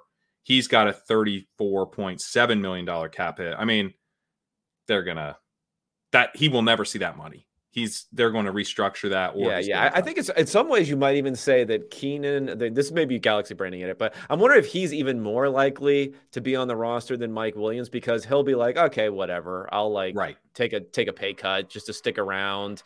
You know, I'm cool just playing out my career here. Versus Mike Williams is going to more want to go get another payday at a younger age. That's I agree with that because and Williams is also he's entering. um I think he'll be like 29 when this all comes to pass. He, he's 20, he's 28 now. So we're talking about him kind of entering his age 30 season in 2024. I mean, that's his last chance to get any kind of real big money. So I think yeah, right. And, and he, I guess, he would sign that contract at 29 years old, so a team could talk themselves into him not being 30 yet. Yeah, yeah. I mean, the downside. I was talking directly into the mic now. the downside, the downside uh, is if like the Chargers like go to the Super Bowl or something. I don't think they'll be somehow forced to like bring everyone back or do something right. and, and dumb. So they'll probably do that. I like this. I mean, because Quentin Johnston struck me as a true boom bust wide receiver but I had the same feeling about Tee Higgins, and like my gut was kind of like, oh, he could be a bust. He could be a bust. Like, don't you know, don't take the risk. But I forced myself to draft some of them because I, I did actually think he had a wide range of outcomes, both good and bad. And I was like, if you think that, you can't just only bet that he's bad. That could re- end up really hurting, and obviously would have ended up really hurting. And I feel the same way about Quentin Johnston. Like my gut is like, I, I, I don't know. I don't really want to take him, but I mean, this is yet another reason to think uh, that the ceiling is pretty massive. He's the yeah, clear wide yeah. receiver one in a year. Yeah, yeah. I mean, I I agree. And say I was with you on Higgins. Maybe we were like everyone was anti guys who can't separate or something. I remember thinking Mm-hmm. at that point, I was like, oh my God, this guy, I, someone mocked him to the Eagles, I think it was. And I was, and I was like, there's no way this guy's going to end up another Arcega-Whiteside or someone. Why would they ever take that? Now They got to take Reagor. These are idiots if they take Higgins. yeah, Reagor is explosive. Um, Yeah. yeah. God, what, what kind of interviewing were they doing on him? talking about not liking football. This guy, what is this guy doing with his time? Oh, Um, but anyway, so yeah, no, I agree. I think sometimes you gotta you gotta fade yourself. I mean, I don't like the drop rate. I guess it gives me some like Cordarrelle Patterson vibes or something. Like maybe he can't catch the ball very well. Mhm. Um, and I wasn't I wasn't really excited about his 40 also when it came to being like whether he's actually explosive or not, or whether we just got fooled into that somehow. So I'm but saying all that, you know, a year from now, there's a possibility that we're just getting pretty excited about that. Um, and I, I kind of think Josh Palmer's like not good. Also, I mean, maybe Yeah. some people still like Josh Palmer. He was definitely bad by efficiency. Like any sort of efficiency metric you look at last year, Herbert performed a lot worse, and it's almost entirely because the targets that went to Josh Palmer were so bad versus Williams and Keenan Allen almost performed on the same level. Palmer bad, and then Ekeler, like his targets were extremely inefficient, which is probably not him. It's probably like more the offensive system or whatever Right, versus the right. prior year. Yeah, I'm with you. I don't think Palmer provides, you know, or creates all that much of a barrier to playing time, um, especially with the draft capital. Marvin Mims is a guy that your model's pretty high on. I like Mims a lot. Um, to me, I, I think like maybe kind of a sneaky good situation where like you want to talk about a year from now, how many things could change. I mean, Russell Wilson stinks this year. He's gone. You know, I think it's pretty clear that Sean Payton came in there and was like, "This is my show." You know, yeah, yeah. I mean, he's he, he Sean Payton's in a no lose situation here because if Russell Wilson's good, it's because Sean Payton fixed him. If he stinks, it's because he's unfixable. Right. So you see the, the sirens are going now. So I've I've got us covered on. We're on competing well. here. This is good. Yeah. yeah. Yeah. Bring some cymbals in here pretty soon and start and start doing something. I believe in New York. I think we can win this noise competition. Um, yeah. Let me ask about. Well, I don't know. T- tell me about Marvin Mims. Well, this is this uh, ambulance. It, Mims is one of these guys. I don't know if you have this phenomenon. Like I, um, I can be such a contrarian sometimes that I'm like contrarian on myself, where I'm like, I like this Marvin Mims guy. You know, he's gonna go in the. Who knows where he'll end up going, but it won't be that Dude, early, and he'll you're kind probably of end up going in the third, late third round, and then you know, and then he goes in the second round. And I'm like, I don't know if I like this guy anymore. He's like, it's too early. it's, it's too, that's too early for me. Like I get discouraged by the fact that they go earlier than I thought they were going to go. Does that ever happen to you? Yeah, you should stay away from mirrors, man. That's that's just like you start yelling at yourself. Yeah, it's, It's, it's, I uh, know. I got, I got, I got issues. Same thing happened with Jalen, um, Jayden Reed in this one. I'm like, I can't, can't like this guy anymore because he went drafted too early. So I don't know about Mims. I guess the question with Mims is, what do you think about this um, deep threat type of profile in the NFL now? Because for me, and this is what my model's picking up, guys who had very large um, yards per reception, very good yards per reception who didn't necessarily have great production have been picked out in the model as guys who had outperformed in the NFL. But that's really like when we look at this sample, it's really the guys who were more in the 2009 to Mm. 2015 sort of guys versus what we've seen over the last several years. You know, guys like like Odo Beckham didn't have a ton of production, but I think he averaged 20 yards a catch, or Demaryius Thomas or someone like that had a super huge efficiency on those catches. So it likes Mims because Mims has the 20 yards per reception without having great necessarily career or peak share numbers. Mhm. Um, but does that not work anymore? I mean, I tend to say I, I, maybe it's somewhere in between, but I think some people might think that based upon the fact that we haven't really seen these deep threats be able to convert to larger target gathering valuable guys in fantasy recently. Yeah, and that that was the pushback uh, on the mailbag pod I did. Uh, Jake Sanderson pushback uh, on my Marvin Mims love because of that exact reason. He's he's probably he's kind of an undersized deep threat. Um, and that that I think is a bit of a concern, especially for his ability to earn targets. I guess what I would hope is that you know he basically showed an ability to get open, and you know he can win deep and intermediate. I think, and so if he's able to, maybe that deep ability points to an ability to win at multiple levels of the field, you know, in the NFL, not just. Well, he's not fast too. I guess he's very like, fast. Like uh, Dyami uh, Dyami Brown or someone like that. It's like he wasn't even really fast, right? He wasn't really that fast when he timed. So, and even KJ Hamler, I feel like he's been open a lot. he just has it. Right. He drops it. He's got little dropsies. Um, but he dude gets open down the field. Yeah, for him, he struggled with so many injuries and kind Yeah. of like multiple coaching changes and stuff. Where I think he's just going to be a what could have been. Um, but I mean, this I like getting the first wide receiver that Sean Payton drafted, the guy he traded up for and took in the second round. They've you know they did pick up Jerry Jeudy's fifth year option, but they don't seem particularly tied to him. They could end up trading him, even having picked it up. Sutton is a guy that has been shopped around. Tim Patrick could get cut. So I think Mims, you know, depending on what the quarterback, maybe the quarterback situation is really awful next year, even if it's not Russ. But I don't think we're gonna have to deal with just the tail end of of Russ's career if he just doesn't have it anymore. I think they're moving on. Maybe they move on from Sutton. They could move on from Sutton before this year.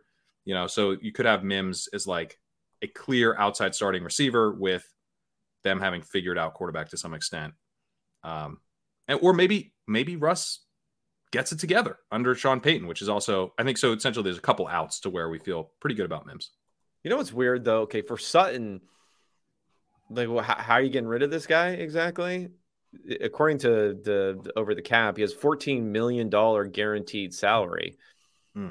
That seems like a, a conditional seventh is too much to ask for, in return for trading that off to somebody. No one's like it, so that that could be a little bit difficult. And I know I was listening to part of one of your your marathon mailbag pod, so I don't know if I got to the end, but but I was listening to the Jerry Jeudy Galaxy Brain that they picked up as option so that they could trade So him. they could trade him.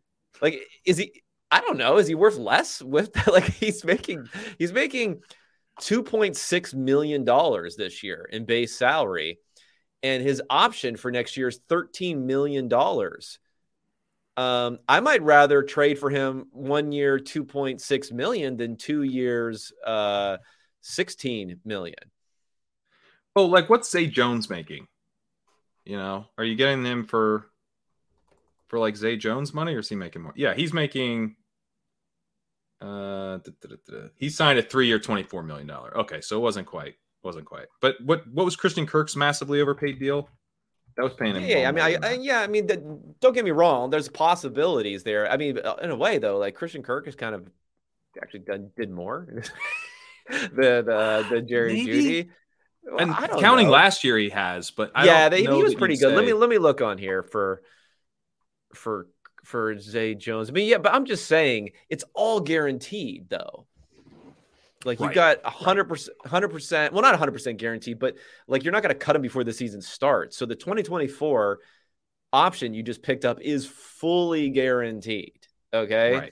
Right. Um, that sounds even the Zay Jones contract, like it had total guarantees of 14 million in the contract. So it's it's like it's even more guaranteed money than when you're than, than when you were signing someone in free agency. So I, I don't know. I mean, maybe I'm just I'm just saying I don't know if it's necessarily worth more to have Yeah. that to add that fifth year option.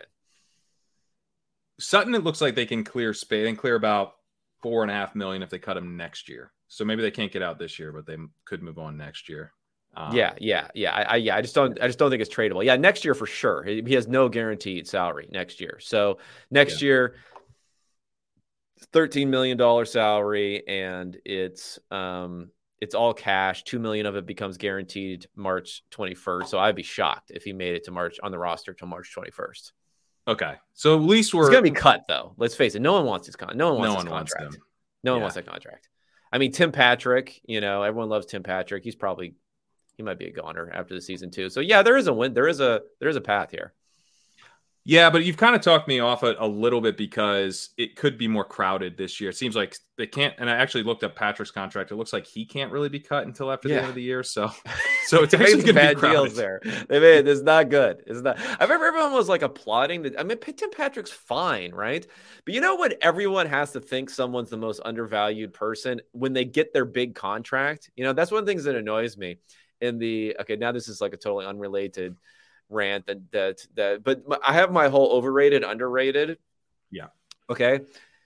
The person is the most overrated when everyone is saying they're underrated and vice versa because no one actually thinks about it correctly.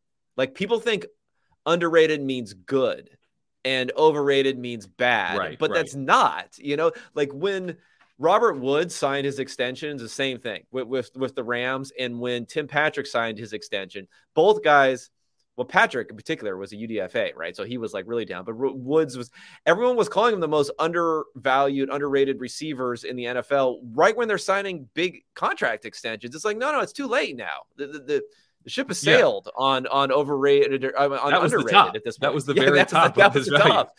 Everyone loves to call someone underrated at the top, and it really annoys me. Same thing with Patrick. Like I'm not nothing against him, but well, why are you throwing bags at this guy for doing Tim Patricky sort of things. I mean, he's fine. Yeah, no, that that's. uh I mean, I guess we we just need to play the market, right? We just you got to sell Tim Patrick in Dynasty. The minute yeah, yeah, I will love and hate every individual player and team out there in the in the in the NFL at some point or another. Let me ask you about a couple guys that don't rate particularly well in the model. Um, Zay Flowers, who I'm not like surprised he's not, you know, the model doesn't love him. He's not an early declare, does have the draft capital, um, but he's undersized. Um, and then Jonathan Mingo, who was also not an early declare, and but he also has pretty strong draft capital, not as quite as strong as Zay Flowers, but I've been kind of interested in both these guys, particularly in best ball, where you know I don't want to make like long term career bets on them necessarily, but as dudes who can like get targets as rookies. I think they're somewhat interesting. Um, I feel like I'm kind of out on a limb on Mingo. Like I, I, thought there'd be some other people that would just be like bet on the draft capital and mega athleticism, but um, no one seems to be really with me so far. No, I'm with you on Mingo. I know, yeah, you, like you said, he's more in this tier with guys who went in the second round, or I mean, the later second round, or even later than that, as far as the model is concerned. But yeah, 39 is pretty good. And I I don't know what you think, but I think that um I think fantasy is pretty right about guys, but at the same time, there's a lot of like lingering pre-draft evaluation that goes that just sticks on certain mm-hmm. guys. Um trying to think of like uh Remember Dorial Green Beckham, like someone like yeah, that. Like he was someone who didn't end up going until I believe the like the mid second round, but he didn't really even move over the summer in best ball drafts and other things way back in the day. He was still being drafted like the you know devy number one overall sort of guy that he we've been waiting for for the last six years to eventually make it into the NFL. So I think it can work in the reverse too. Sometimes when guys get drafted early and they're a tiny speedster, you're just like, what? That doesn't make sense. I can agree with fading that, but when you're 220 pounds and you you're fast and you can make explosive plays, then like that kind of seems like a profile that people would be excited about rather than skeptical of.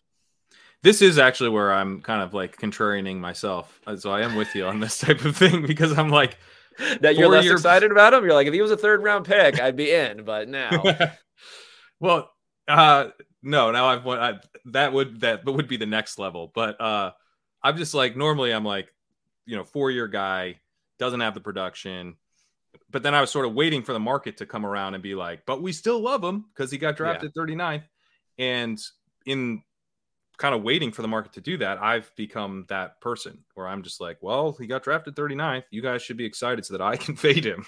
I want I want to be on the fade side, but like, please draft him in the seventh round so yeah. that I can fade him. Where he's going yeah. now, I think he's. If it would have been Tillman, I think people would have gotten excited. Yeah, but I mean, Tillman Tillman's a fifth year. He's got the same red flags. But people seem to like him, though. I don't know. I t- at least I don't know. Anecdotally, I found like people seem to be a little bit higher on him they're Spider-Man meme to me. I think they're they're kind of they're like the same bet, but Mingo has the better draft capital and better target opportunity. Yeah. Um.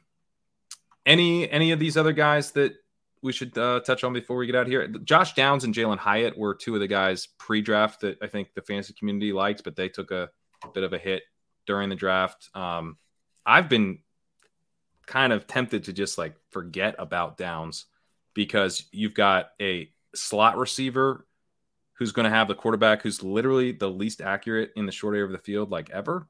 That seems like the worst possible destination.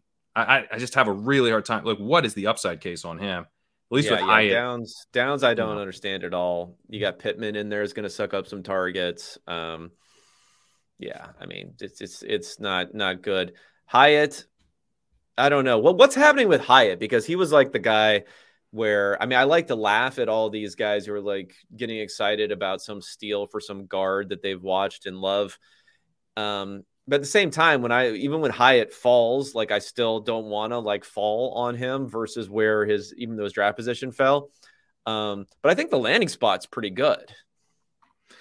I think it's good. I do you think there's anything to the idea that the Giants aren't going to play, you know, their rookies right away? We saw it took a while for Gabe Davis, and you know, it took a while for Shakir and uh, James Cook. Obviously, it's like those guys are literally this is a different regime, not Daboll, but I but it's like the lineage just feels so close.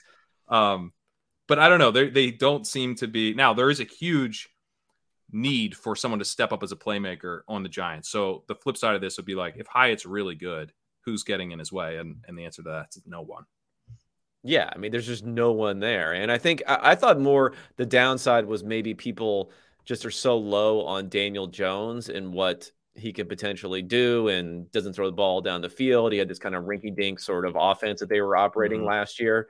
But um, I think it was J- Josh Hermsmeyer says like A dot, the receivers control A dot. And I think that's a lot more the case than what people yeah give credit for uh, beyond maybe some outlier type of quarterbacks who are just pure gunslinger types. Um, I think that really generally is the case. I mean, look at like Tua, his A dot went up like two yards last year, right? Based upon system yep. and, and, receivers and everything else that he had gone there. And Daniel Jones, I'm not sure about A dot, but I know for his like the PFF big time throw rates, he was over 5% in 2020. And then he's just hmm. had nothing the last couple of seasons. And he didn't quite have a lot to, to work with either. So if his protection is starting to look pretty good, um, you know, less fewer dump offs to Saquon and all that sort of stuff. And maybe Hyatt can actually bring something to that to that offense. Um, so I guess I'm a little bit encouraged there because even the Darius Slayton, like they try to get rid of the guy every year, right? And then he comes back and he and he gets like they try to get rid of him during every year. yeah. They, I mean, Sterling Shepard. I, I like Sterling Shepard, but he he might be like he legitimately might be out of the league, you know, pretty pretty soon. Right. Um, they signed him on a one year deal to come back. You basically have a UDFA and Hodgins coming back, who's like, that's like your main dude now, I guess. Um, and then you have Wan'Dale Robinson, who, you know, he's got like the Parris tiny Campbell. little arms. He's got the tiny little arms. Oh, yeah, I forgot Parris Campbell. Jamison Crowder, in. I think they signed, didn't they? Yeah, they have like seven dudes. Are all going to play the slot at the same time. Um, so um, yeah, I mean, we'll, we'll see. We'll see what it's like for uh, people are definitely fading Tennessee. It seemed like if you look at Hooker and mm-hmm, mm-hmm. Tillman mm-hmm. and Hyatt. So if if everyone's fading Tennessee, I think that is wrong most of the time. I think most of the time when people try to make too big of a deal out of the system, that they overcompensate when it when it coming for that. So I guess maybe that would be a reason. I would think that Hyatt has a better chance than some other think. Yeah, I think I'm going to be well, I'm, it's tough for me to tell in best. maybe he doesn't fall that much. So you tell me if he's like, or, or, is he still being drafted like he's a second round guy? I guess it's hard to tell with Downs. They were next to each other in expectation going into the draft, and then they're right next to each other. And same with Tillman after the draft. So yeah, on underdog is his ADP is 135 right now, but it's tough because he was expected to get to go higher, and sometimes it takes guys to fall you know, it takes him a while to fall. So I've got him ranked like well below. Who's the highest ADP. guy on the Giants? Who has the highest ADP of anyone on the Giants? Um, I, it's got to be Wan'Dale. Uh, well, Waller has the highest ADP of any of the past. Right, Waller. But, yeah, that makes sense. Well, maybe it is Hyatt. I guess it is Hyatt now because of, but I don't know that he'll settle with that. Yeah, um, yeah, yeah. But no one really. I mean, you can stack up uh, Daniel Jones very, very cheaply. Hodgins has an ADP of 187. Uh, Wan'Dale has an ADP of like 166. So Giants are easy to stack. And I think Hyatt's ADP comes down. I think I'm going to be higher on him, like relative to some of the other rankings I've seen out there, but we'll probably all be higher than the ADP because he's got a little bit to fall. But I do think he's interesting. Let me ask you let, one more before we get out of here because we have this this narrative of Patrick Mahomes, you know, saying you got to draft Rashee Rice. You know, that's that's tired. Okay, we've we've all heard, we've all digested the Patrick Mahomes. You know, CEH all over again. What we we know he's not good at this, but what about CJ Stroud? Is CJ Stroud good at this? Because he apparently requested Tank Dell. So that's a little that's a little under the radar. You know, it's like uh, it's the same narrative, but we're getting a little bit of a discount on it because it's not Patrick Mahomes, not as widely known. If Tank Dell, go ahead. well, if Tank Dell was handpicked by his own quarterback, and he rates pretty well in your model, he ranks uh, above Jayden Reed and Jonathan Mingo and Cedric Tillman. Is there anything here for a very undersized wide receiver? Yeah, I think it's possible. I do think that they may try to uh, manufacture some touches for him. Um, I, I have a good Patrick Mahomes take when it comes to him being GM is that mm. it's positive, maybe just having him stay satisfied and tied into the organization. Um, you know, he's taking this ridiculously low market value contract and forever. It's worth just uh setting on fire like a day two pick every year. Just just to keep them happy just let them pick someone. It is bust and it doesn't matter but net net you're actually better off because you're keeping them happy and maybe you save some money and this and that. What do you think about that? I see i think you should have you should be paying a scout to basically send Mahomes tape and get Mahomes in the building with guys that you already like. Like get him to stop watching guys on his own at least at least tee him up. But you. You Maybe you have to, to like. Wait, do you ever watch? I didn't watch the show. Do you know this Nathan Fielder show where he yeah. was the rehearsal? The rehearsal. Yeah. Okay. First of all, I watched part of one episode and I was like, "This is totally fake, right?" I mean, it is, right? It's. I don't think right? so. I think it's. I think I, I, I think it is. Number one. Okay. Number maybe you don't think it is. It's funnier if it's not. I agree. But number two, maybe they could do that type of situation with these receivers who they like, and they like pretend to be Patrick Mahomes, and they're like, "This is what you say. This is how you like ingratiate yourself with him. This is how you build rapport. he loves this, you know." And they build, they do the rehearsal for Patrick Mahomes throwing session beforehand. I want to see that. that they like. I, I definitely want to see that. I feel like that could be that would be that would be perfect. And you're like, Pat, that's amazing choice that you made a receiver. We're gonna go with it. We're, we were skeptical of him, but yeah, after you after you put your stamp of approval, let's go ahead. Let's go ahead and do that. Um, that could be that. That sounds like a good show. Um, now I totally well, lost my train of thought here. Well, I, I, mean, I think you're the point you're making is that Pat Mahomes is so undervalued yes. that he is worth literally setting a second round pick on fire every year. But like, yeah, okay, but is this is this actually quantifiable that he can actually burn that you could burn? Because he's because the point you're making is that he's so uh yeah sure. So just take the surplus value on the pick and just light it on fire and it's probably worth well, first of all, I mean, Patrick Mahomes, it, maybe you don't need it because he's seen, like, I don't know why he signed this contract. Is Leigh Steinberg still his agent? Because, like, obviously he has no idea what he's doing. This 10 year contract, does he think it's like 1984 or something? like, who's, who the hell signs a 10 year contract? It's like Bobby Bonilla or something, like he thinks he's, he's doing. This is, it's absolutely, it's absolutely insane. I remember Magic, Magic Johnson, you know, he signed a 25 year, $25 million contract. And then, like, three years into it, he wanted to kill himself because he's like, what the hell am I yeah. doing? Like, this yeah. is the worst contract ever. Um, so we're, we're, we're, I'm getting those vibes from this Mahomes contract. But yeah, no, I think it's worth it. Surplus value, just toss it out the window. It's fine. All right. Well, I think that that basically wraps up. Unless unless uh, it seems like you're not going to take the bait on my Tank Dell. Can we can we mix in Tank Dell? Sure, mix you can in, mix in Tank. Dell. I mean, he's a guy who's definitely pounds? not gonna. People aren't going to respect the draft position necessarily as much on him. So yeah, I mean, I think his numbers look pretty good. It's just you're right. He's one of these really, really small guys. They're playing indoors on the on you know on turf. That probably helps a little bit for him. So yeah, sure. I mean, I don't know. It's like there's not a lot of competing opportunity cost here where we're talking about guys in some of these areas. So sure, why not?